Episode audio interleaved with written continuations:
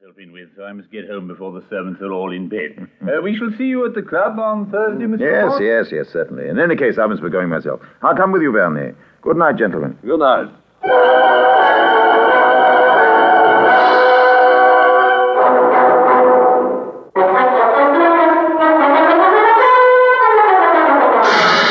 None of that conversation meant very much to me at the time. It was only later on that I began to attach a new significance to it. I don't even believe that the Spaniard and his doings meant very much to Verne either, though being a lawyer, he was all too ready with his inferences. Well, we had more important things to talk about before long. By the Thursday night, news had reached the club of the Battle of Talavera.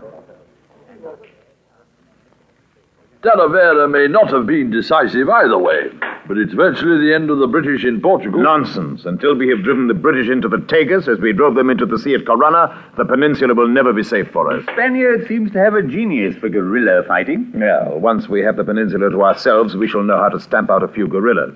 We gave them a taste of what they could expect at Madrid on May the 3rd. I hardly think the mass shootings at Madrid reflected much credit on us, Monsieur le Comte. Well, they were at least effective.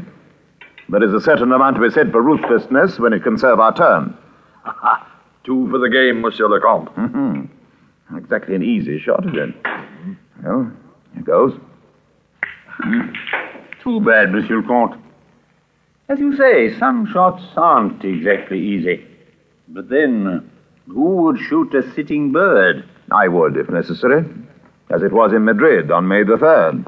I shouldn't like to have such a shooting on my conscience. Well played, sir. That makes game. Well, Monsieur le Comte, you seem to have lost again. So it seems. Well, gentlemen, like the British, perhaps I shall lose every battle, except the last. It was later than usual when I left the club that evening. Two hours later than usual. The countryside was silent and deserted as I walked back out of the town to La Grande Bretèche. It was a brilliant moonlight night, and every detail of the scene was bathed in a silvery glow. The river itself had become a river of silver. That beautiful river Loire which flows below the gardens of La Grande Bretèche. All at once I remembered what Vernet had told me the other evening. How the Spanish prisoner had been seen swimming in the river on just such a moonlit night. Well, this time there was no sign of him. He was far too snugly housed in the bedroom of my wife. Well, I was not to know that. Not just then. But I can well imagine the scene. Yes, I can imagine it all very clearly. My darling, oh, Please, you're trembling. I feel afraid. Afraid, my darling. Afraid of me. Oh, no. Afraid for you, my poor dear. Afraid when I wonder what is to become of us both. We will go away from here. You must come with me back to Spain. There we shall be safe. Well, one of these days. Oh, my darling. What have you done to me? I must be mad sitting here listening to you. I must be mad. My darling. What do you think about when you are alone? About you. I think of you swimming the river each night to come and see me. And I pray for you. Please pray for me. Always. Look, I have brought you a little gift.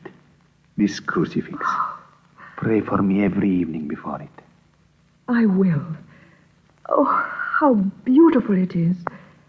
Ebony and silver. Yes. I will hang it here over the fireplace, where I shall see it every morning when I waken. And what of your husband? Won't he wonder where it came from? My husband never comes to this room. When he gets back from his club, he asks my maid, Rosalie, whether I have retired. She tells him that I have, and he goes up to his own room. He will hardly miss you when we have gone. Oh, my darling, I am terribly afraid. When I think of what you planned for us, There is nothing to fear.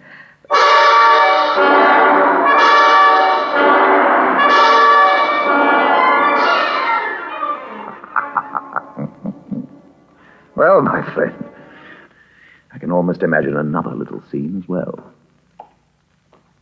listen. It's my husband. Oh, quickly. Quickly, he's coming to see me. No, no, not that way. Here, the closet. No, no. Let me stay here and have it out No, no. I beg you.